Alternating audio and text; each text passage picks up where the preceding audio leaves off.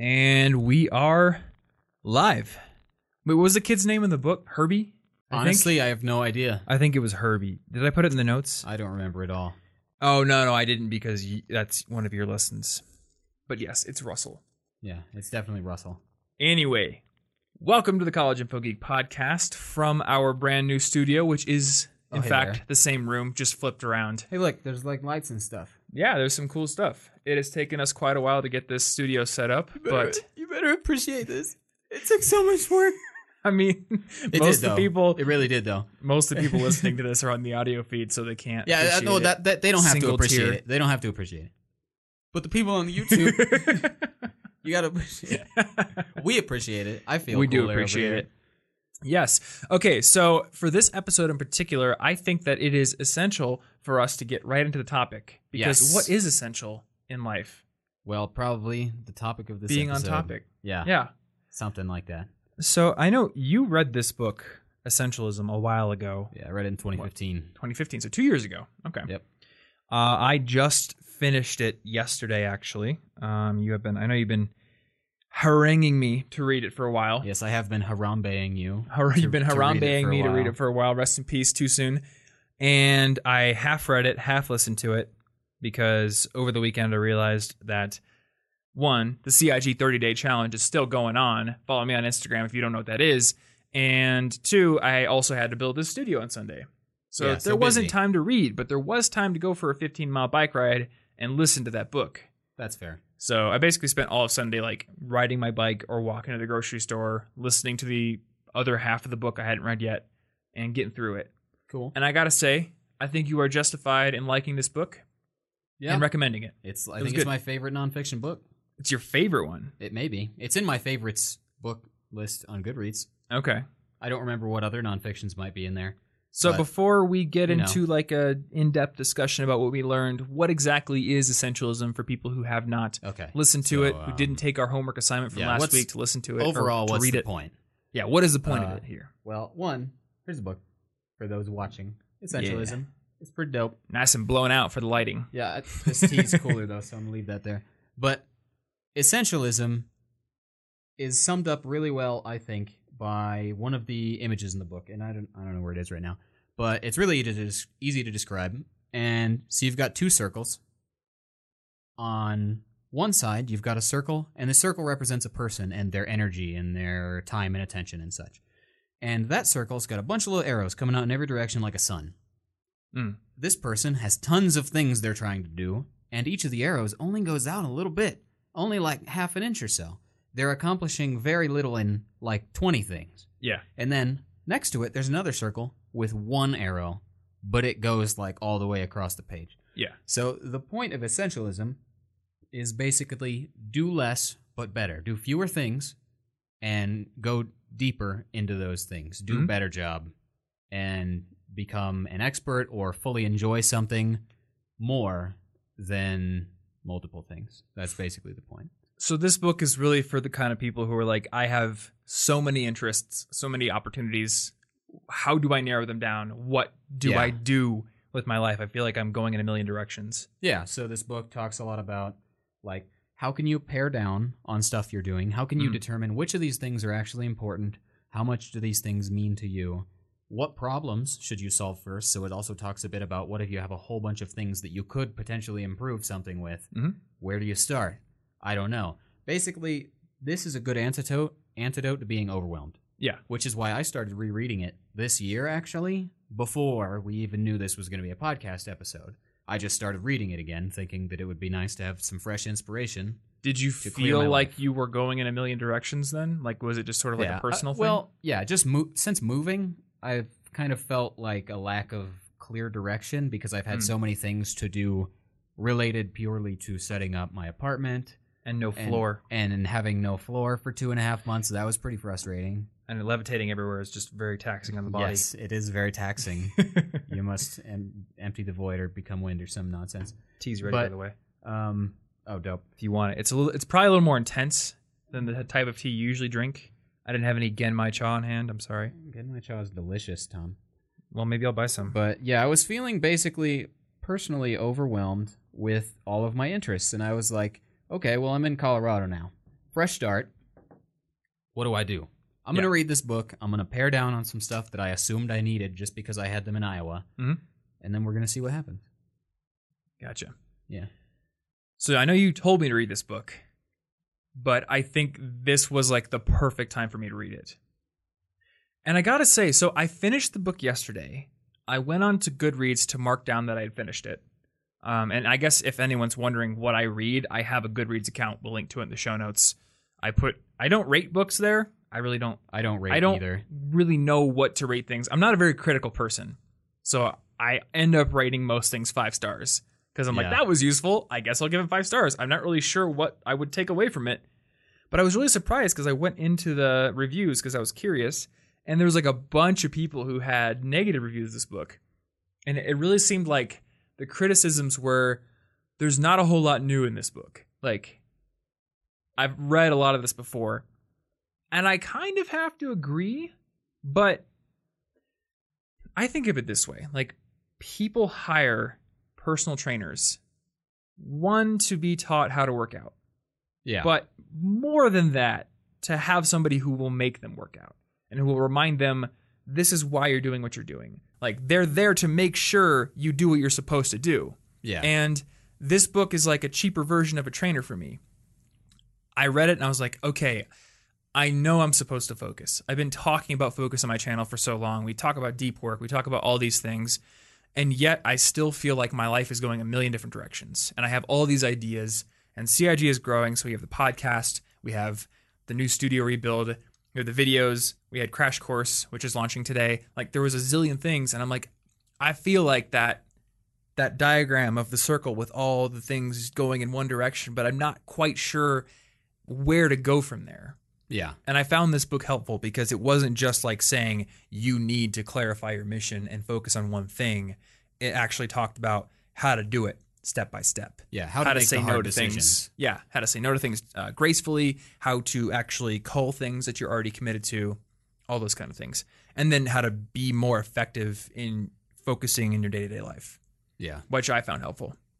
So even though there are some negative reviews on, on Goodreads, and even though it's not the kind of book that it's like gonna teach you a zillion new facts, I think it's very useful.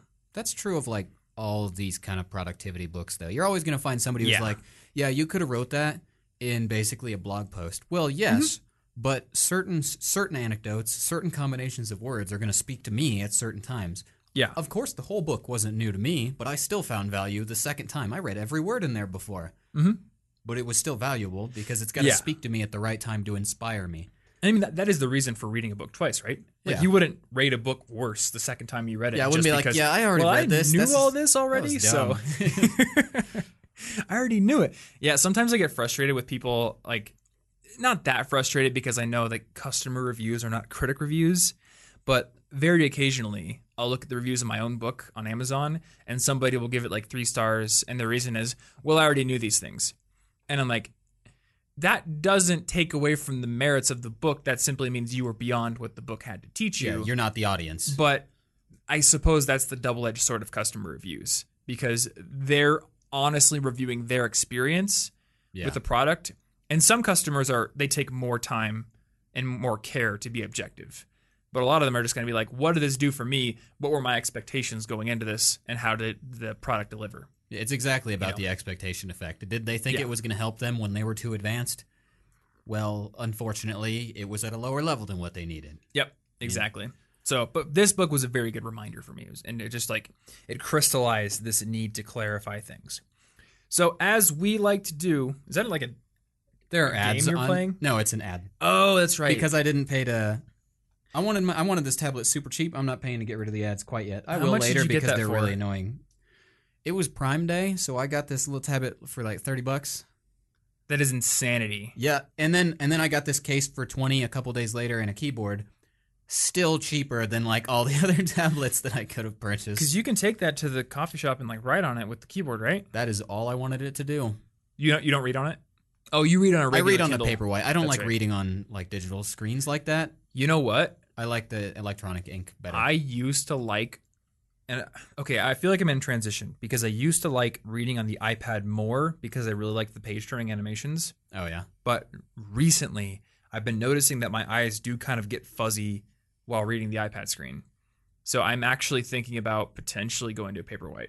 I feel like I can I can just focus better with those with those kind of pages. I don't know why. The other dilemma I'm in is like I trucked through that book when I bought it on Audible.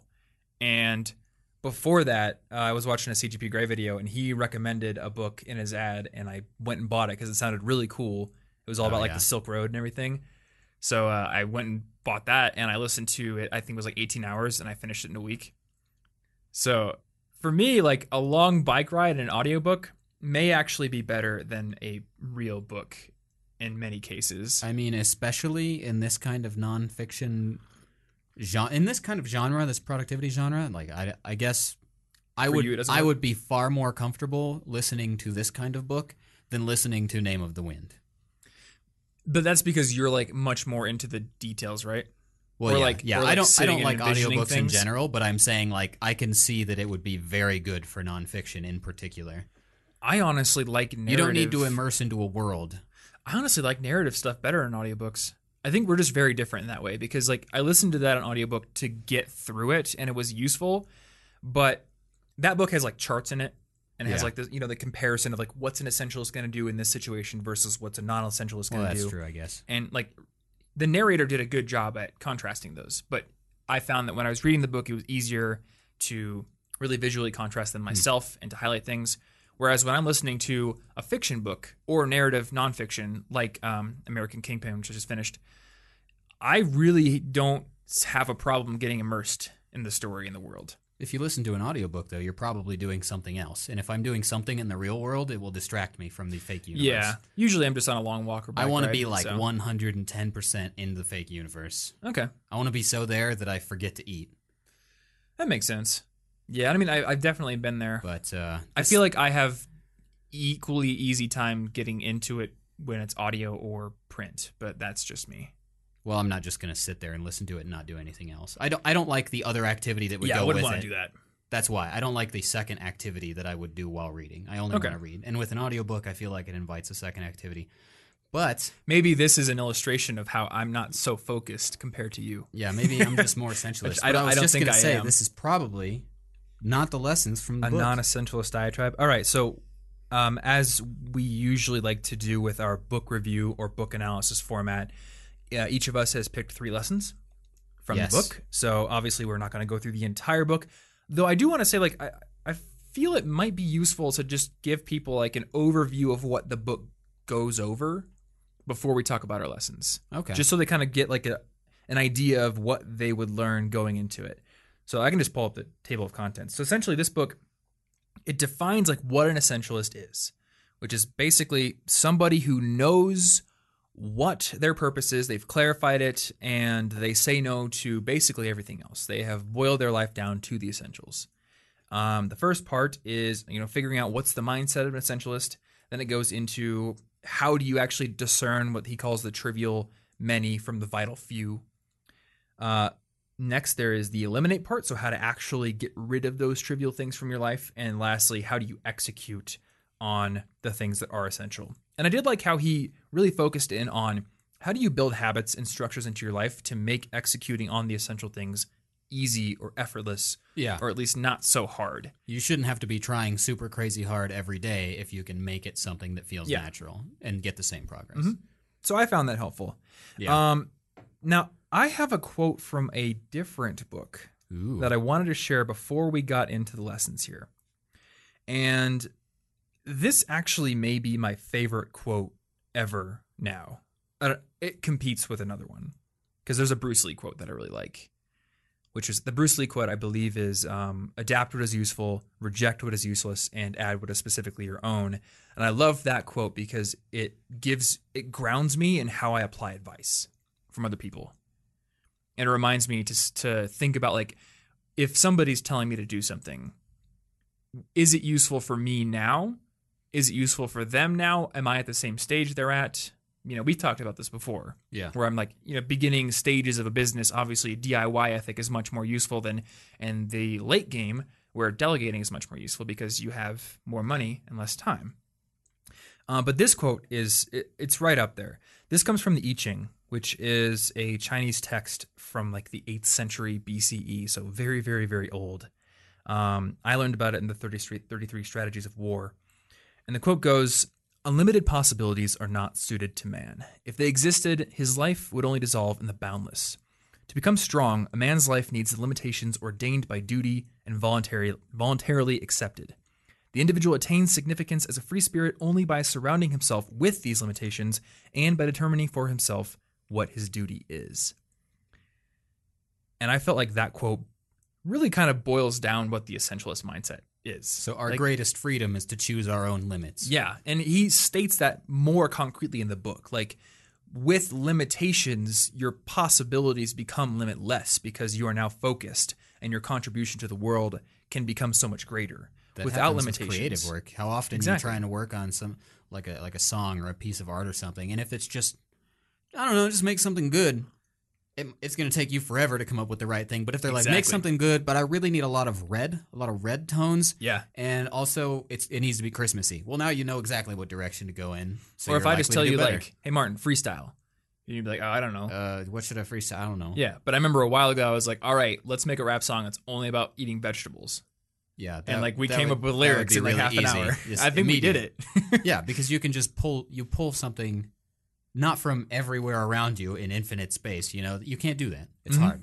It is definitely. Yeah, and I find that it, it's something that I try to to implement to my video making process. Like, okay, this video will have five main tips, and I'm gonna try to like limit it to ten minutes or something like that. That does help because I can take a topic, and if there aren't limits on it, I can just noodle around and research for hours, and then I come up with a Yeah. zillion things, and it seems uninspired. And I'm like, it's just an info dump. So, what is really truly yeah, essential? yeah. You don't just want to read. Here's basically here's the text from the top four Google results. Here we go. We're just gonna go into it. We're just gonna read them. Yeah. So my first lesson that I took from this book, um, I kind of combined a couple of different sections into one like big lesson, I'll allow it. which is that you need to really work to clarify your mission or purpose, and then apply very selective criteria to the opportunities that come to you with that clarity you've gained. So basically, he talks about priority, and this is another quote from the book. The word priority came into the English language in the 1400s. It was singular. It was meant. Uh, it meant the very first or prior thing, and it stayed singular for the next 500 years. Only in the 1900s did we pluralize the term and start talking about priorities. And uh, he, he talked about like how companies have like priority one through five or 20 priorities, and they're like, all these are important. And I feel like I've done that before. Maybe you've gotten this feeling from me when I just like text you at 9 p.m. and I'm like, we should do this thing. And Yeah, we should so- do this thing. sometimes I'm like, yeah, we should probably focus on one thing and then do it, Honestly, last and night, And then focus on a new thing. last night I came across uh, these like things you can do in Google. I think they're called like rich snippet features, where you can have like Oh, I see what you're saying. like knowledge graph stuff, and you can have like we've already implemented reviews like the stars Yeah. for the site, but you can do so much more. You can like make your company logo show up in Google, and you can like make your preferred site name show up in your social media links and all these things.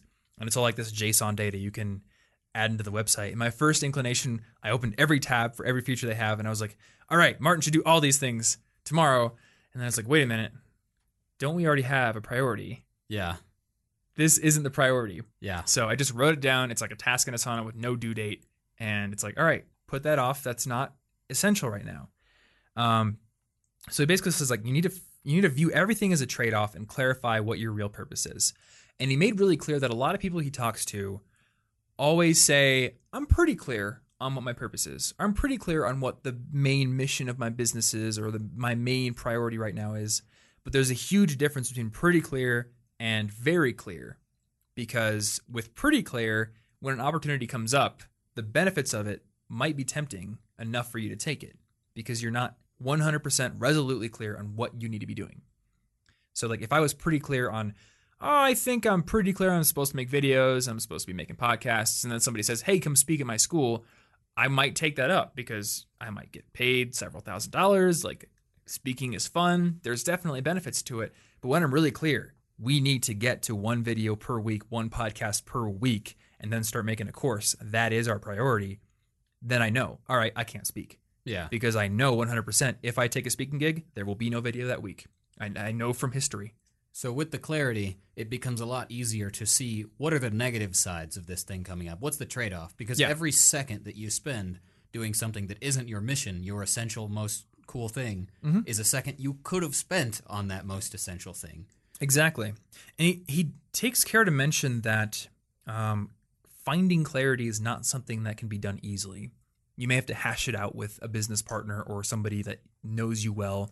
You may have to sit down and write it out, and you may have to do some like root cause analysis on it. Because originally, when I was thinking, like, what is my one priority? I need clarity.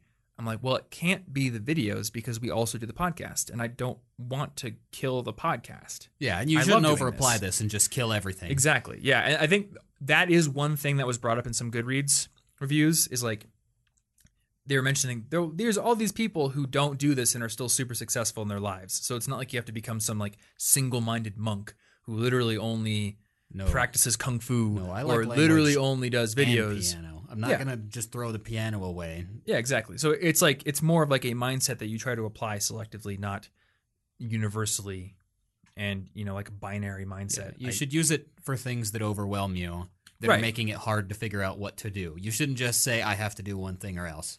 But when he said, think very hard about clarification and just noted how difficult it was, I was like, okay, I need to think deeper about this. It isn't that I need to focus on videos or focus on podcasts. What is it? I think what it is, is I need to focus on getting that uh, consistent schedule created. And to do that, I need to focus on creating time for my for me to make content, to be able to read, to be able to research, and to be able to write. Yeah. So my number one priority right now is setting up systems in my business, like this new studio that's heavily automated. Like we can literally say a command and everything turns on. Yeah. Um, hiring new people, training them better. I've been working on like writing guides for people that are, if somebody quits and somebody new has to come in, they'll be able to read the guide and they can get up to speed real fast. I've been working on like having Kayla do more and more on the admin side so I have to do less. I just finally, finally delegated some of my email to her. I was like very resistant for I a know long that time. was hard. It was very I'm- hard. I'm proud of you, son. Um, I found an app called Front, and it makes the delegation really easy. So what I ended up doing was I ended up creating like a secondary college info geek email address that is not for talking to people. It's just for like financial things and things that I want to deal with. Yeah. So that way, like the main Thomas at collegeinfogeek.com, she can help me to, you know, if there's like newsletters I need to be unsubscribed from, we can she can do that. And if there's questions that have been asked a million times, she can archive them. If there's like questions that I don't have time to answer, she can at least get them into Trello so we'll see them for podcasts. Yeah. I'm no longer dealing with that. So that is my my clarified purpose now is create the space. Yeah. That is what I need to do. Because Yeah. once I can do that, then I know my clarified purpose is find uh, create the habit of making great content enough so that we have something every week on the podcast and on the videos on the video channel. Yeah. So right now, like the content itself is not the essential mission. It is a byproduct of the essential mission. Exactly. Which right now is to fuel the root of all of your creation, which is Yeah. your time to think and reflect and research. Exactly. Yeah. I mean, it's, it, it is a goal, but to achieve that goal, I have to create space first. Yeah. So I know, like, okay, I must do that. And this is where I want to work into the selective criteria thing. He says, he says you need to view everything as a trade off. And this reminds me of the any benefit approach concept Oh, yeah. that Cal New, uh, Newport talked about in Deep Work, where when you're looking at a tool, it's so tempting, or you know, tool opportunity, whatever it is, it's so tempting to think this has these benefits. Like I should be on Snapchat because I can connect with my audience in a new way, and I can send stupid snaps to to fans or whatever. Like it seems to have a benefit. Or if you're a farmer, like a hay baler would let me bale hay so much faster. But you have to think from like an essentialist mindset. What do I give up if I buy this hay, hay baler or if I start using Snapchat?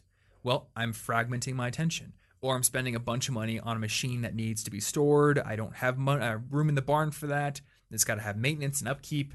And honestly, my main crop isn't hay. I could easily buy that and still have a good profit margin. Like all these things come into the equation.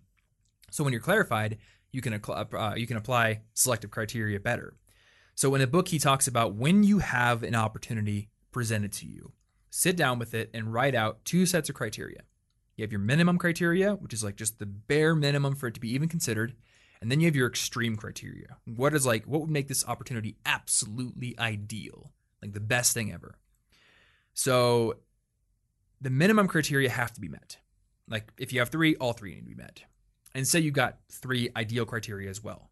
In the book, he says if two out of the three are met, then it's a good uh, opportunity. But if not, then it's not. So the minimum criteria isn't enough. It needs to be ideal. Yeah. It needs to be super awesome or nothing. Mm-hmm. I really liked the example of the uh, the Vitsoe 606 shelving Oh, yeah. that he talked about, where they were like they're super super selective in the hiring process.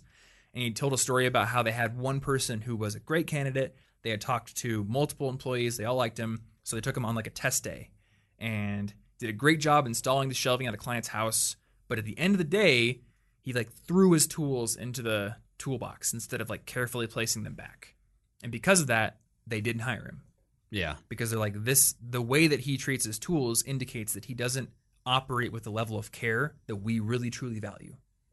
So, So that- something that a lot of people would look over. Yeah, exactly. Um, now, the one thing that I wanted to add to this part, actually, a couple things. Um, he talks about how it's like it's very difficult to say no when opportunities come up because there's like this social pressure to say yes. We have normative conformity. We want to basically conform to what we are expected to do, and that's very deeply psychologically rooted. But I liked the fact that he stated this outright. When you say no, yes, people are going to be disappointed. They might even be mad. But later on, once those emotions have dissipated, they respect you more because they come to the realization that you had a reason for saying no. I mean, obviously, if they know you're just like sitting around playing video games all day, then sure, they're not going to respect you. But if they can see you have a mission, you have something you're producing that's great, then the reason you said no is because you really wanted to focus on that thing. And that garners respect. So that negative emotion from saying no is temporary, and you have to just learn to get over it. Yeah. Okay. Now, the one thing I wanted to mention here is like when you're a student, I don't think you always have clarity of purpose because you haven't explored enough yet. And I think we may have talked about this in the extracurriculars episode from last week, where if you are like a freshman, right? You're coming into college, you don't know what you should be doing yet. So instead of like saying, I'm just not going to do anything and I'm just going to do whatever I'm doing right now, you explore and then strategically quit. Yeah. So I think if you're purpose like- is to find your purpose. Exactly. Yeah. Yeah. Like that's the thing. Like the like main thing is figuring out what the main thing is. So if you don't already know what your main thing is, you don't have clarity of purpose yet, you're still like, I don't know what I want to do with my life, then go explore. But be willing to strategically quit if it's not your big thing. Yeah, I think he even mentions somewhere in the book that essentialists don't just they don't not try things. Mhm. They just they try a lot of things. In fact, more so than the average person who's not being an essentialist, because they need to be very sure about what they're going to dedicate themselves to. That is true. He did talk about how you can't just dedicate yourself you to like the first thing you try necessarily. Yeah. Yeah, exactly. You explore more because you're very deliberate about once you've picked the thing, you're going to go all in on it. Yeah. So that's my first lesson. What is yours? All right, my first lesson is uh, I really liked when you talked about the endowment effect, first of all, and then how to deal with it. What's that again? So the endowment effect is when we value things that are ours more than we would if they weren't ours. Okay, yeah. Yeah, so let's say for some reason you want to buy a mug, and this mug is mine. I like this mug. I don't want to stop owning this mug, so I'm probably going to charge you more to take this mug from me Mhm. than it would cost you at a store to get the same exact thing, and for me to replace the same exact thing. Yeah. Because personal ownership increases its value. Humans do that. Well, I mean, that Sailor Moon mug is dope. It is And pretty. It's pretty You're dope. gonna have to pry that thing from my cold dead hands. It's okay. I got a different Sailor Moon mug at home. That's true. You do. Yeah, and they're on the beach. It's better. Oh, okay. But I digress. I don't even know where those came from. I bought them for you. Oh yeah, I forgot that you can't. You had those. I bought them in from a comic shop. Okay. Regardless, I understand the endowment effect, but I like his questions to kind of ask to help you get out of it, to sort of get past this mental thing that most Mhm. humans are going to succumb to. So, one, in the case of a physical possession, if you find it very hard, even if you're just getting rid of things, if you're trying to cull your closet of nonsense, instead of asking, How much do I value this thing? ask, How much would I pay to buy this thing right now if I did not already have it? Yeah. If you wouldn't buy it again, if if I light your shirt on fire and it's your favorite shirt, maybe you'll buy it again. That's probably important to you. Mhm. But if you're like, I'd probably just wear other shirts, then that shirt wasn't that important to you. Yeah. And, I mean, unless it's irreplaceable, then this example doesn't work because you Right. can't buy another one. But then I also really like this when you put it in perspective to more abstract things instead of something obvious like a cup. So, if I didn't have this opportunity, what would I give to have it? Mm. If somebody says to you, "Hey, do you want to you want to come speak at this thing?" Your first inclination might be, "I don't want to disappoint them." So maybe you're leaning yes at least, probably by default. But you need to think if they didn't just say this, would I have been willing to reach out to them? Would I have done any work to make this opportunity happen? Did I want it? If not, that opportunity is probably not that important, hmm and you just happen to cross something that maybe you shouldn't take. Yeah. And I- I think that's really helpful because it's it's even easier to think about. So like this mug, concrete things, they have a dollar cost. Mhm. It's easier to apply that thought. But with abstract things, saying what would I give up for this opportunity? yeah. I thought Exactly. I thought that was really cool. when I was in, uh, I think it was my junior year. Throughout all of college, I was in the honors program. But and it was useful during the freshman year. But as it went on, I started to realize there were requirements that I were going to have to do. Like I was going to have to go to a few extra classes and then do like a big honors project to graduate with honors, which for my purposes would have meant being able to walk across the stage with a gold cord around my neck. Got to get that That's gold it. chain. I haven't used my resume since graduating. It's been four years. Like my resume is online so other people can look at it. I have not ever had to give it to somebody because I'm self-employed. Yeah. And that was my goal during my senior year and was my my vision for maybe something I could do during my junior year. So I didn't really think about it in these terms, but it makes sense. I ended up quitting honors because I realized that working on CIG and spending my time on that was more essential, more important. And it was kind of like that mental calculus. Do I give this up to gain more time or not? Yeah. But actually thinking about it in those terms would have made it even easier. If I wasn't in honors as a junior, would I have gone through the whole application process just to be able to graduate with that gold cord? Probably not. Yeah. And that's just me. I'm not trying to tell you that honors programs are not useful. They may be useful for other people. I am a very rare case of somebody who went straight from college to full time, uh, full time self-employed business. Yeah. Most people are not doing that, so most people have to do a little bit more impressing with their resumes. Might be worth it. Yeah. And that program was probably important to you when you joined in the first place. It's When I- yeah. something that's essential at one point in time is not necessarily essential later. It's true, and for a lot of things, I think he even talks about this in the book. Yeah. people just do things because they've always done it. I think he was talking about how there was a there was one company where he, he went in there and they had like this really really convoluted difficult hiring procedure that they did. And they went to the current HR person. They were like, "Did you put this into place?" And she's like, "No, I think the previous person did." Yeah. But she had been there for 10 years. They were just they were just doing it just because. And they're It like, why are we doing this? Yeah, and uh, so I didn't have this in my lessons, but he talks about something called running a reverse pilot. Where like you know how TV companies will put out a pilot episode that's lower Yeah. budget or they don't produce the whole show just to see how it does. Yeah. The reverse pilot is what if you just tried removing something that you are doing currently and then you see what your what the response is. So like if we wanted to do a reverse pilot, we could say, all right, what if we published once every two weeks? Like, what would be the response? Would the listenership go down? Would people complain? I think they would because they probably like seeing us every week. But I've actually done this with my videos. I've done reverse pilots where it's like, all right, what if I don't do this specific little stupid virtual lighting within my animations? Or what if I use the same backgrounds in some animations as in other videos rather than making everything from scratch every single time? Or what if I don't use quite as many swish pan transitions and instead just do hard cuts? They're not as technically proficient, but will anyone care? And I've realized, like, nope, no one cares. Yeah. Nobody cares except me. So that's an example of reverse pilot. Remove something you think might not be essential and see what happens. yeah. And I mean, you could have brought it back if it was essential. Exactly. If That's the just like- important part. Yeah, if people were like, man, Tom, your editing quality's really gone down. Okay, I'll bring it back, sure. But clearly, you know, having a zillion swish pans versus hard cuts doesn't matter. Yeah, and you So- likely would have thought that was essential had you not tested it. I'm sure Mhm. before you were like, but these are awesome. It's, uh, Yeah. it's they need the highest quality, and Or- without testing, maybe you'd still be doing it all the time. One really good example, bigger example of reverse pilot is I am no longer editing my videos. Yeah, We have editors who have done the past five, I want to say. I've done one in between just because of a time scheduling issue. But that was something I always believed. Like, my editing is essential to the success of the videos. Well, let's do a reverse pilot. Let's have them edit a couple videos and see what the response is. And the response has been great.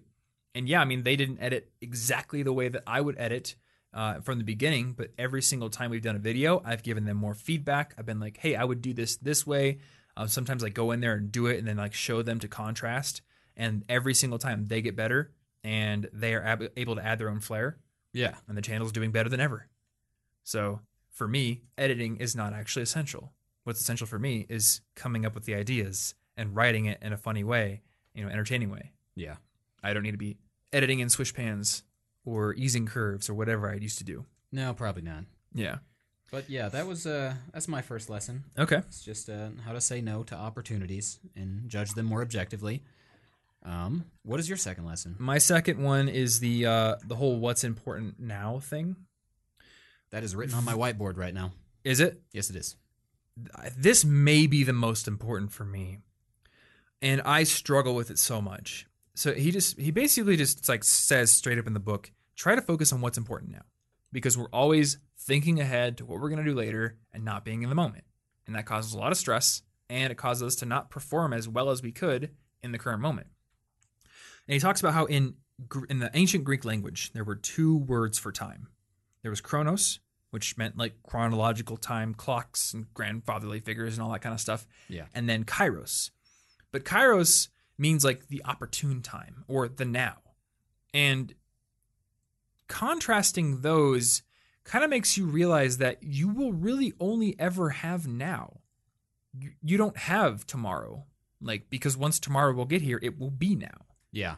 So I try to think about this, and I think he even talked about like there was a there was a rugby coach who had coached his team to 418 wins with only 10 losses over like a decade or something like that. So they win a lot. And their motto was we always win. But beyond just we always win our games, win was an acro- acronym. What's important now? Don't be thinking about the play that's coming up next. Think about executing this play really well. Don't be thinking about the playoff game happening in a month from now. Think about this exhibition game right now. And uh, I actually have a book I picked up from the Boulder Bookstore. It's a book that kind of like combines um, like Lao Tzu and like Eastern philosophy with sports performance. And it talks about how a lot of the most elite long distance runners in the world, like ultra marathoners and racers, they um, a lot of them will not do well in their qualifiers and never even make it to the uh, like the big race eventually Really? sometimes. Like they'll get there sometimes, but like the next year they won't even you'd think they'd make it to the finals, but they don't even qualify. And often the reason is they were so focused on that big final race. They didn't even prepare well for this little one that didn't seem so important in their minds. Yeah. They didn't stretch well, or they weren't really just in the moment focused on performing as best as they could. So, and actually, if you, I think Michael Phelps was mentioned in the book. Yeah, I think He talks so. about how it's like he has this routine of being so focused, so in the moment, not thinking about anything else, just put in the videotape, think about winning and doing it. And this was very important for me. Even this morning, I struggled with it. I woke up at 6 a.m. this morning. I went to the gym immediately. And as I was in the gym, I was like, all right, later on, I got to go get breakfast. And then we got to go to the tea shop and do some writing. And then we got to record later. And I was like, you know what? That doesn't matter right now. What matters is focusing on this set of bench press. Yeah. Do these five reps. Yeah, you're overwhelming Rack the yourself weight. with the future, Exactly. which is going to cut your performance now. And what I found is it makes me less happy because I'm in the gym, like being like, man, I wish I could finish this workout so I could go get my work done. But the work is going to come eventually. Yeah. So focus on the workout, focus on the lift, or focus on walking to the grocery store. I think you and I were talking this morning about how like you want a new bike to get to the gardens faster, but you might just walk anyway because you enjoy the walk there. Yeah, like I don't care that it's going to take longer because the point is when I'm walking and I know it's going to take a while, I'm not impatient. I'm just like, "Oh, I'm going for a walk." And at some point, a destination will appear. But mm-hmm. if I'm in a car, I get in the car and I'm like, all right, about to get to that destination. I'm immediately thinking of where I'm supposed to be going. So Yeah. I'm driving, but I'm more likely to be impatient because I don't inherently enjoy driving. Mhm. So I'm just like, when am I going to get here? Traffic's taking forever.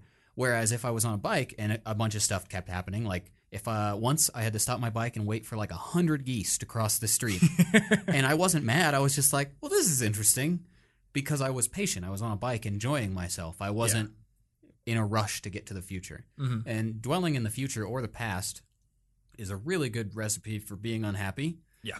Because it's just you, you can't if you're spending every single day planning then you never really had any days to plan in the first place. Exactly. you didn't do anything with any of them. Yeah. and contrarily let's say let's say i wake up i've got my morning routine i try to exercise meditate make a cup of tea. Let's say i wake up a little late and i'm, I'm starting off stressed. I could either be like oh no i have to do all these things. I'm in such a rush. What am i going to do? Oh god i'm behind today or i could just be like all right I already woke up late. There's nothing I can do about that. Which of these things, if I have to do any of them still, is the most high value? And if none of them are higher value than what I should be doing at this exact time, maybe I woke up late enough that I should just start working now. Mhm. What is important right now is probably not dwelling on failure and Yeah. getting overwhelmed and then letting that affect the quality of the rest of my day. hmm What's I that can- thing you always say? Like, don't don't fail twice or something like that. Uh, I don't remember. Something similar. Like, if you fail, just focus on the Yeah, trend, yeah. not the failure. Yeah, I think it's from like um, it's from a blog post somebody where it was like, don't make the second mistake. I think it's a James Clear thing Okay. where if you fail one day of your I'm going to do this thing every day goal or whatever, Mhm. that's not a pattern yet. That's just one day. It's don't fail yeah. day 2 Mhm. Day two sets into place a small pattern. Yeah. So basically, you can choose to fail once in your day and then say, the rest of my day is going to be good. I already failed, so be it. Now I'm going to succeed. Or you can dwell on your failure all day long, push off everything, be late at every single thing all day long, Yep. and then go to bed feeling horrible, maybe late because you had to finish that stuff. And now that you've gone to bed late, maybe you'll wake up late again tomorrow. and tomorrow will also be the same thing. And then the pattern You- starts. You, need to cut the failure at the initial failure and just, Mm-hmm. just, it's gone. Let go. Yep. Decide to cut it. Didn't you say that like decide the root of decide is to like cut or Or kill. eliminate or kill? like the side in decide means it's the same side in homicide actually Oh, okay. and decide means to like cut away or to separate Gotcha. Yeah, that makes sense. well i mean it doesn't literally mean that now but etymologically it comes from basically that meaning Gotcha. so it's So cool I think that this lesson is, is very much like a, an overall mindset thing, but he did provide one particularly concrete tip that is I found useful. When you feel like you have a million things you need to do right now, write them all down, and then for each one apply the criteria. Is this important right now, or is it just something that's kind of jumbling around in my head that I feel like I need to get out of my head and done? So then constantly just be crossing things off. This isn't important right now. This isn't important right now until you arrive at the one or few things that are important right now. Maybe it's like calling your mom or something. Yeah. Or he gave the example he's he has a speech the next day. He's got all these things he wants to do, but it's night, it's you know almost bedtime. What is important right now?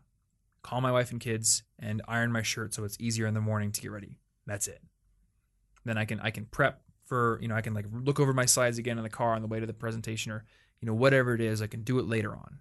yeah and i've actually done that a few times Mm-hmm. since rereading the book like just write them all out on my whiteboard and say uh, that one can probably be pushed off with no damage. It won't do anything. Mhm. That one too. That one too. That one's just like laundry. I can do my laundry in the morning. It's gonna Yeah. be. I'm fine. I have clothes. Yep. It's not a main concern.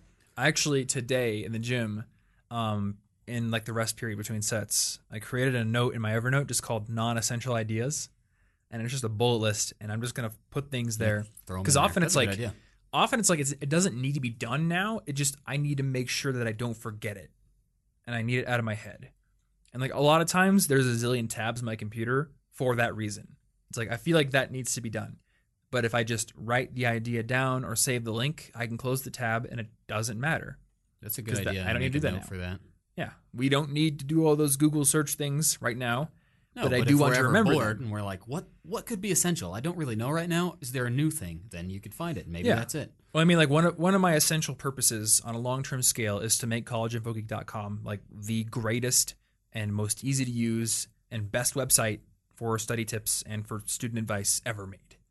And that does include giving it all the cool Google features that are going to give it higher rankings and more placement and all that stuff. So it's not like those things are non essential, they are just not essential now. Yeah. So I don't want to forget them, but we won't do them now. Yeah. That's a good idea. All right, on to yours. Lesson number two for me is about zero based budgeting. Mm. And this comes from the eliminate portion of the book, getting rid of the non essential Mhm. and, and helping you. It's, it's really going to help you get rid of things that you would hesitate to get rid of, I Yeah. think. And I thought this was awesome. And the concept comes from business. So Heck yeah. business. basically let's say you've got some department in your business and i don't remember a good example for this but you've got depar- you've got a department. It's it's a really dumb department and it's been going on for 20 years so nobody wants to close it down and nobody ever questions its budget because it's been there for 20 years. Well Mhm. it's actually a huge drain on money and it would be smarter to start from nothing and get rid of it. So how do you do that?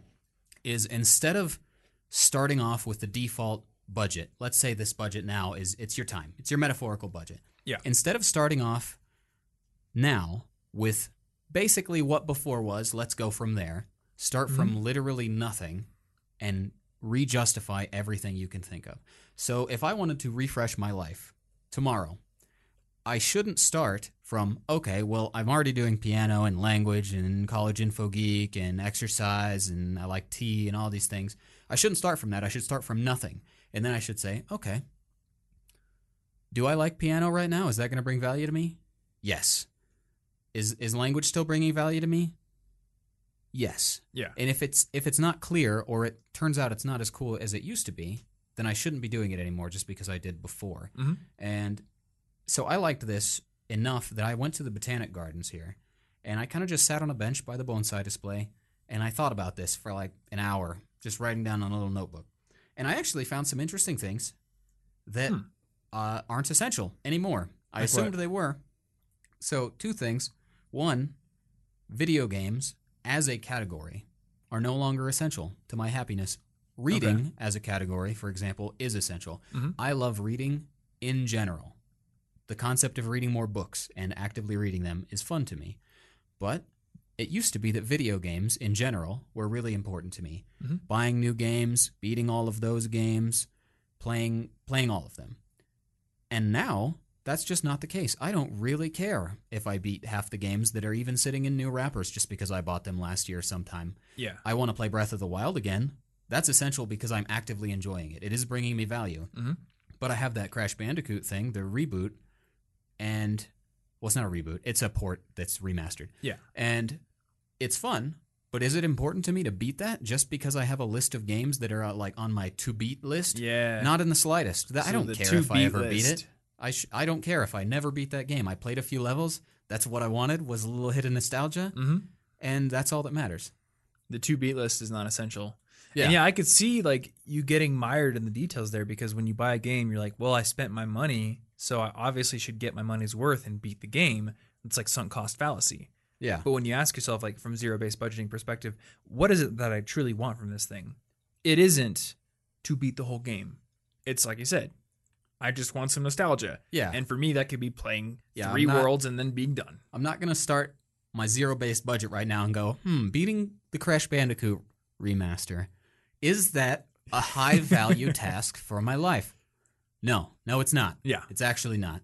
And another thing is actually that photography is no longer essential to me, but I do think it will probably be essential in autumn. I think it will be seasonally Mm. essential because autumn is when I'm inspired to go outside and explore and what I want to take pictures of. Okay. But I've been I- thinking about that with figure skating oh yeah, because when I started, it was like, this is my sport now. I clearly have to go to practice every day forever. And in the summer, I don't want to. I want to go ride my bike. I've actually come to the same conclusion about lifting weights. When I grew up, my dad was like, you lift three times a week, you do three sets at least of every exercise, 10 reps, or you can do like a five by five if you're doing power routine or whatever it is. So growing up and even into my 20s, it was like, all right, to do, uh, you know, if you're going to be working out, you go to the gym three times a week, you do three sets at least. And then I kind of started thinking about that. I'm like, do I really care about getting super strong or you know what what is what is it that I really care about? And it's more like I want to be versatile, I want to be healthy, I want to be able to climb mountains and ski, and I want to be able to go out and enjoy physical activity. What does it do- that I enjoy? I enjoy like playing DDR and dancing. I enjoy cycling and I enjoy like really technical stuff like skiing and figure skating and skateboarding and stuff like that. And I do enjoy being fit, being muscular, and being somewhat strong. So I'm not going to cut working out, but I don't want to be in the gym for an hour and a half. So I go in there and I do two sets. Yeah. And I really do value flexibility. So I spend like 15 minutes stretching. But if I do three sets and 15 minutes, I'm there too long. Yeah. So I don't you wanna can be there. justify two, but you can no longer justify three. Mm-hmm. And it doesn't mean it didn't used to be essential. Yeah, it might have been. Essential. I used to go to powerlifting competition uh, competitions back Yeah. then. You got to put the time in. You got to do the two minute rest uh, bef- between sets so you can actually hit your numbers. But now it's like I don't want to rest two minutes between sets. Yeah. I want to like I'll so I do a circuit. I'm just like I'm straight from pull ups to dips to bent over row, no rest because I'm in and out. That's what I want to do. Yeah. And for me, photography was clearly essential during like the peak of my injury. Mm-hmm. Back when I had it, I couldn't really do a lot of programming, a lot of language, a lot of writing. Yeah, And photography was immensely essential as being the thing that I could focus on and enjoy when basically everything else I liked and all my instruments had been taken away from me. Mhm. Obviously, it was very important then. Yeah. But I have those things back now. Mhm. I can play piano again. So photography doesn't just because I spent a bunch of money on a camera and took a bunch of classes doesn't mean that I have to like take 10 photos every week and maintain some sort of level of mastery. It's not Yeah. that important now. yeah, exactly. And I just thought it's really hard for me to let go of things that I valued in the past. Yeah, it is. So this is a, a very important lesson for Mhm. me. I still feel guilty about I haven't been skating like to the rink in I don't know four months. Yeah, I felt horribly But- guilty when I quit polyglot. Mhm. I, I felt guilty when I had to stop doing language stuff for a while, when I stopped taking German and Chinese. Like, I'm a very much long term commitment kind of person. Yep. So, this helps me break out of that when Mhm. I'm committing to too many things by far and I have to cut something without feeling like I've made a horrible mistake. Mm-hmm. And right now, I love going for hour long bike rides. Like I'll put in 18 miles and listen to an audiobook and it's awesome. When the winter hits, that's not so much of an option. So possibly I will start going to the rink again. Yeah. Or I'll take a parkour class. Like I have a lot of options. But right now it's like I really like cycling and hiking. So I'm gonna put my time into those along with gym time. And that's good enough for me. So my third lesson comes from the uh, execution part of the book. So how do you start actually being able to execute on the things that are essential once you define them? And uh, it was the the idea of adding buffers into your schedule to allow you to have time to do these things. So a good example he gave is he was trying to he was trying to explain the concept of buffers to his kids and he kind of put it in terms of a question Oh, yeah. how could we get they were in the car and he's like how can we get from where we are now to our destination without stopping and the kids immediately are like all right well we're going to have to start driving slower so there's a lot of space in between the next car or that you like, if a light turns red you don't get to it really fast and have to stop. You can kind of just slowly roll through it and wait for it to turn green because you have to have a buffer. And he says like a lot of us are going basically the equivalent of 100 miles an hour with a car right in front of us with like a one foot gap. And if that car makes one mistake we're going to crash. And that's how we a lot of times we live our lives. Like we'll be like oh i can get to work in five minutes. So we stay on our computer or we keep working until like five minutes before work starts. But then like oh no there's traffic. Or i didn't realize it would take time to get down to my car. Or i forgot my sunglasses. I gotta run up and get them now i'm late. Now i'm stressed. And this happens like all the time for people. So one thing he uh, prepares or he, he recommends doing is basically adding the fudge ratio that I talked about in my how to not be late video.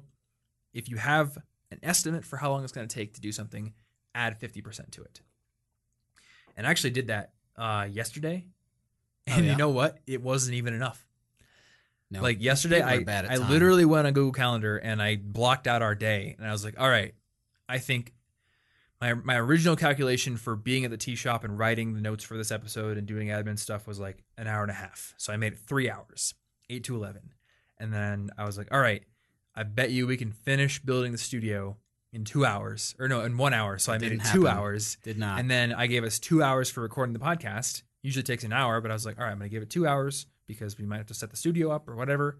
And then I gave myself two hours to edit and put the video out. And still, it actually took us the whole day Yeah, to do to one finish thing. this studio. Like, I mean, eight to eleven, we were at the coffee shop. I did, I got that one accurate. Like, we were finished at eleven, so I was like, sweet, my estimates are great.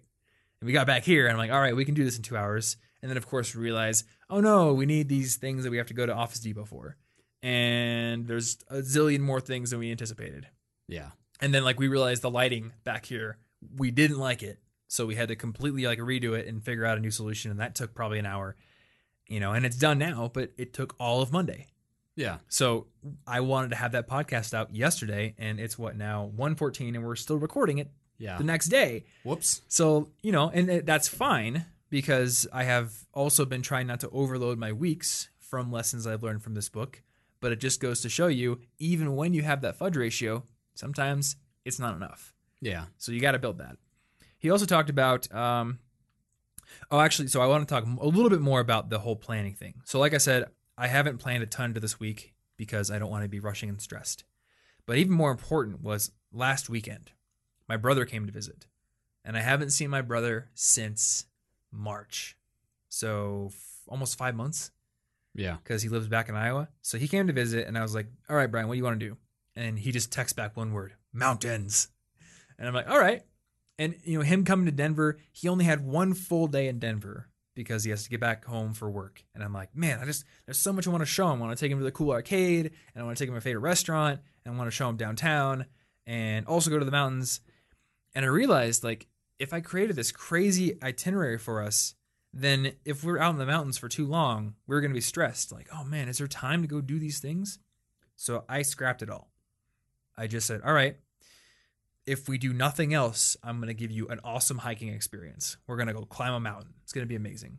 Yeah. And it, well, I mean, you came with us. It was awesome. it was pretty cool. we literally went to the top of a mountain, 3,000 feet of elevation gain. We were like on jagged rocks at the top. It was super cool. Did some irresponsible climbing. did some irresponsible climbing and i think we were on the trailhead at 7.30 in the morning which was later than i wanted it to be but it was fine. Another And example.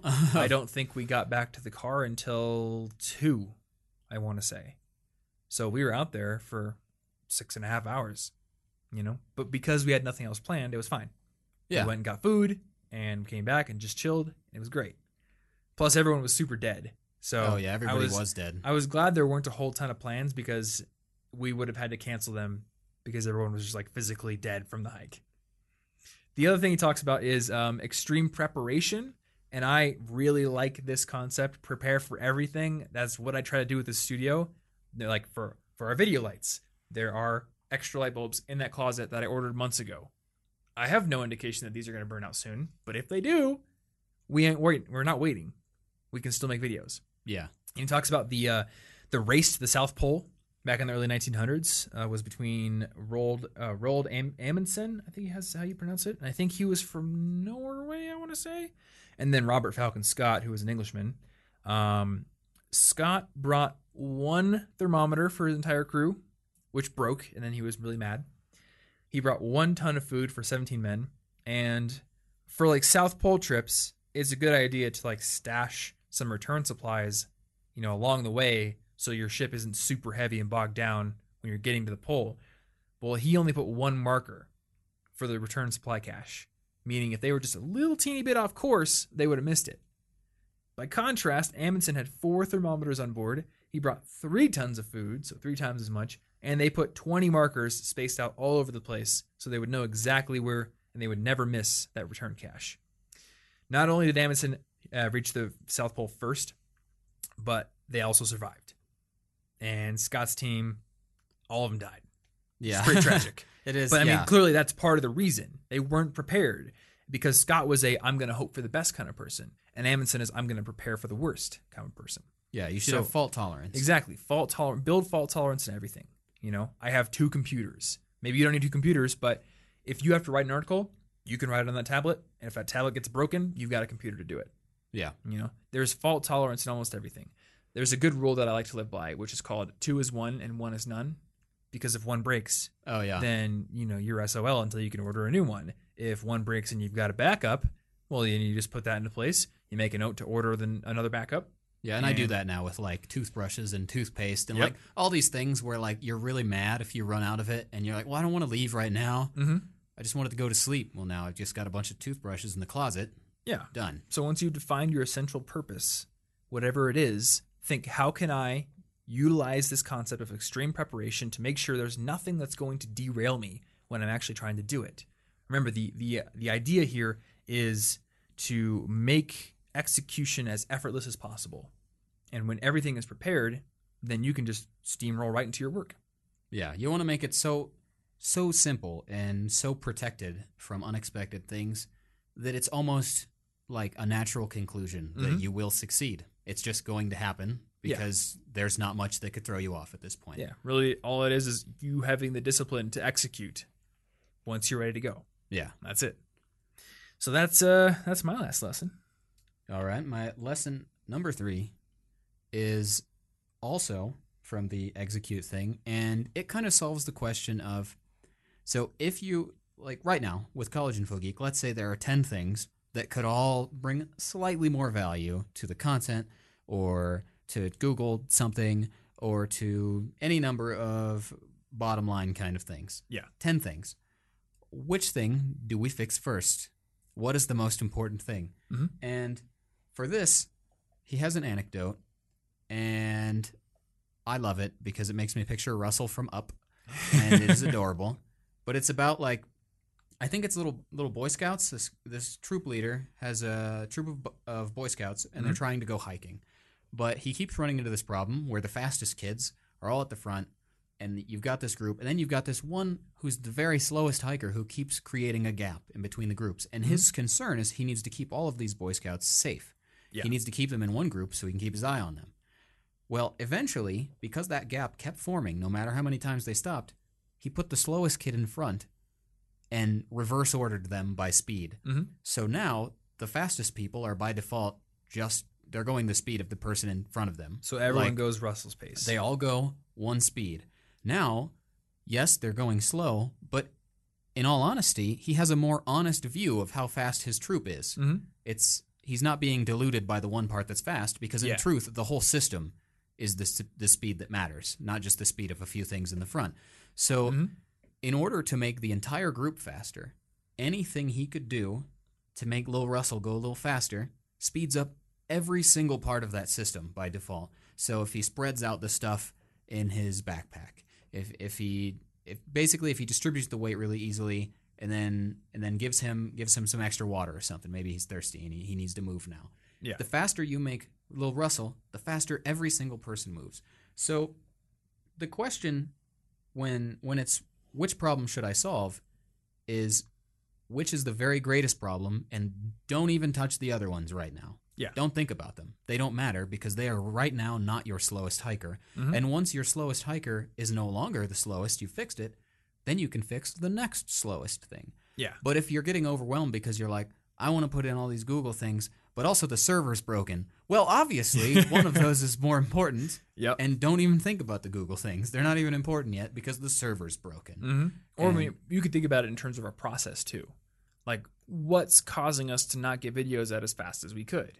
Yeah. Well, I don't think the editors are going slow, you know, and I don't think it takes me very long to make a thumbnail. I don't think it takes me very long to actually like research the things. I think it's the writing. Like filming takes an hour. That's easy.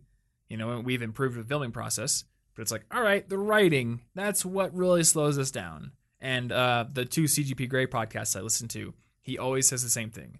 My bottleneck is the writing. He's got an animator, you know, he's got people who work for him, but he is a slow writer. For him, that's fine. For me, it's like, yes, I am a slow writer, and that frustrates me. So that is why my clarified purpose is, again, to put the Russell in front, to figure out how ma- how do I make the or writing process faster. Yeah. I actually learned a lot of lessons from the Crash Course project because I had to create like a 10 video syllabus right up front before I ever started writing scripts. But then I had to deliver like five scripts at a time in batches.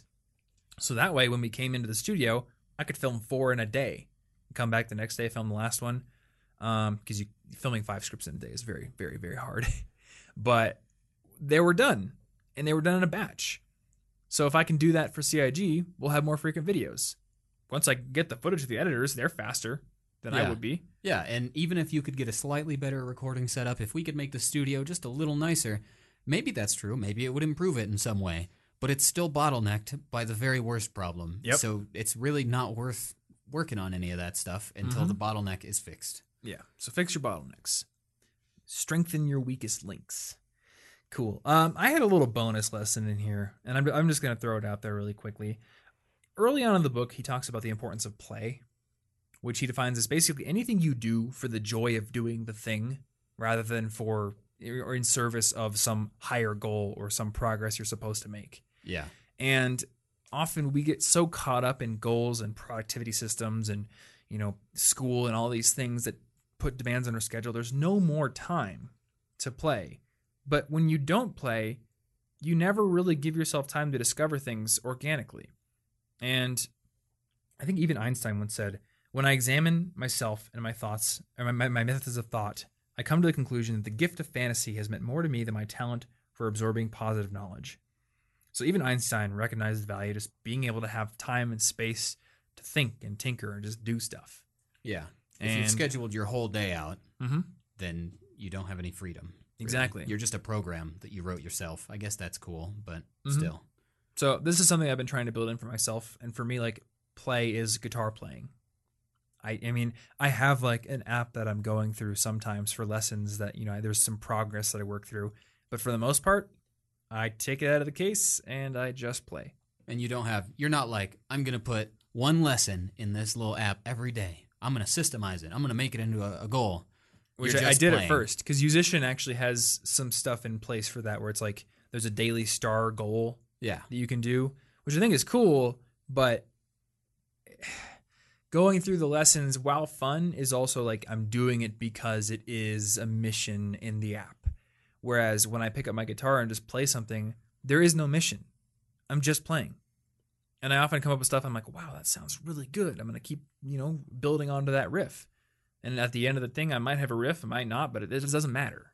Yeah. because i enjoyed playing Yeah. And I think at some point in the book, it's talking about like if you want a, a good clue as to what you might be able to do, if you just want some, like like your guitar example, if something that you could do that would relax you and be an example of play, then look to what you did as a child Mhm. before you felt super responsible and like you had to do all these things that somehow affected your future. yeah And so, like, for me, it's also an instrument. I, I play piano again, and I'm trying to read more because I read hundreds of books as a child. Yeah, and then I stopped somewhere in there because I was busy, mm-hmm and that took something from me. So, Yep. like, what what are the things that you're just drawn to that are just for fun? You don't need to make them into a goal either. yeah I, on purpose, never wanted to make photography into like a take this many pictures per something. Like, not everything should be systemized. hmm Sometimes I wonder why we just like when we go outside, it seems to be for some like exercise purpose. Like I'm gonna go bike 30 miles or run 10 miles instead of let's just go to a park and hit baseballs or something. Yeah. like I don't know, taking the structure out of life can help sometimes. So that's all I've got for this book. Yeah. Um, in general, I would recommend it. Yes, it is probably a lot of things you may have heard before, but or at least for me, because I've read many other productivity books. Well, yeah. See, and I read this in 2015 before any of the other ones that I've read. Okay, so may- maybe it was more new for you. It might be more new for people listening Yeah, at home. it's all a matter of your current your current situation. yeah. So if you want to pick the book up, we'll have a link to it in the description down below if you're watching here on YouTube or in our show notes at cigpodcast.com slash 171. So definitely check that out. We will also link to anything else we happen to mention in the episode within those show notes. And um, you'll also find a link in the show notes to rate and review the podcast on iTunes. That is a great way to support our show. Not only do we get feedback from you on what we're doing wrong, what we're doing right, what we can improve, but it also gives us, or it also gives the show a bump up the rankings in iTunes and gets it out to more people. So thank you so much if you do that. Thank you for listening, regardless, and we'll see you in next week's episode. Stay cute.